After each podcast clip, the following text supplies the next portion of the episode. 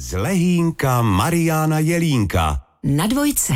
Naučené vzorce chování nám umí pomáhat, ale běda, když se otočí proti nám. E, naučené chování sbíráme nejdřív v rodině, později ve vlastních vztazích a třeba i pak na pracovišti.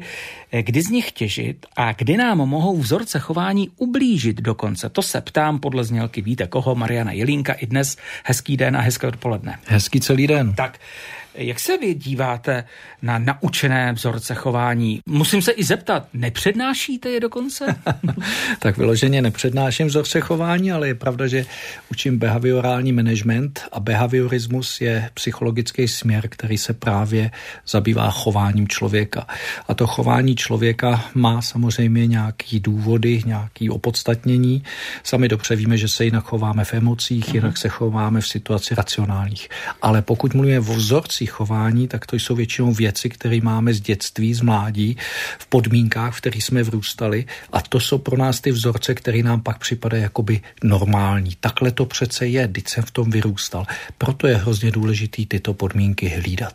Je dobré přece nějaký ten vzorec chování mít, protože jinak bych, když to velice zjednoduším, každé ráno přemýšlel, že si musím mít, eh, umít zuby, že na červenou musím zastavit, pak už to prostě děláme automaticky. Lze ty naučené vzorce chování chování snadno vynulovat, nebo by se dalo dneska říct resetovat, protože hold i z rodiny si můžeme přinést vzorec, který není dobrý. Jednoznačně. Mluvíte už pak o návykách, zvykách tak. a tak dále.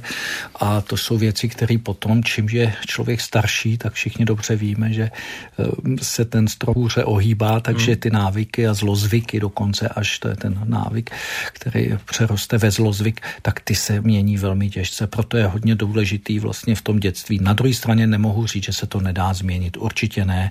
Znáte naopak plno lidí, kteří třeba vyrůstali v podmínkách takových či makových a stejně to dotáhli díky jiným vlivům, který na toho dotyčního byli, působili, ať už okolí, mládež, škola, nějaká parta, tak to šlo do lepších návyků nebo dokonce vzorců, anebo bohužel může se stát, že někdy i do horších, podle toho, jakou ten jedinec uznává autoritu.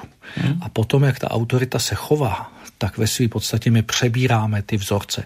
Proto je hrozně důležité, aby se naše nejen politické autority, ale i autority učitelů, pedagogů a tak dále, lidí, kteří vystupují v médiích, aby měli ty vzorce, jak se říká, pod určitým drobnohledem hodnot a etických norem. Mně, Mariane, někdy připadá, že se jakoby až automaticky a lehčeji přebírají takové ty nepříliš dobré vzorce chování, jestli mi hmm. rozumíte.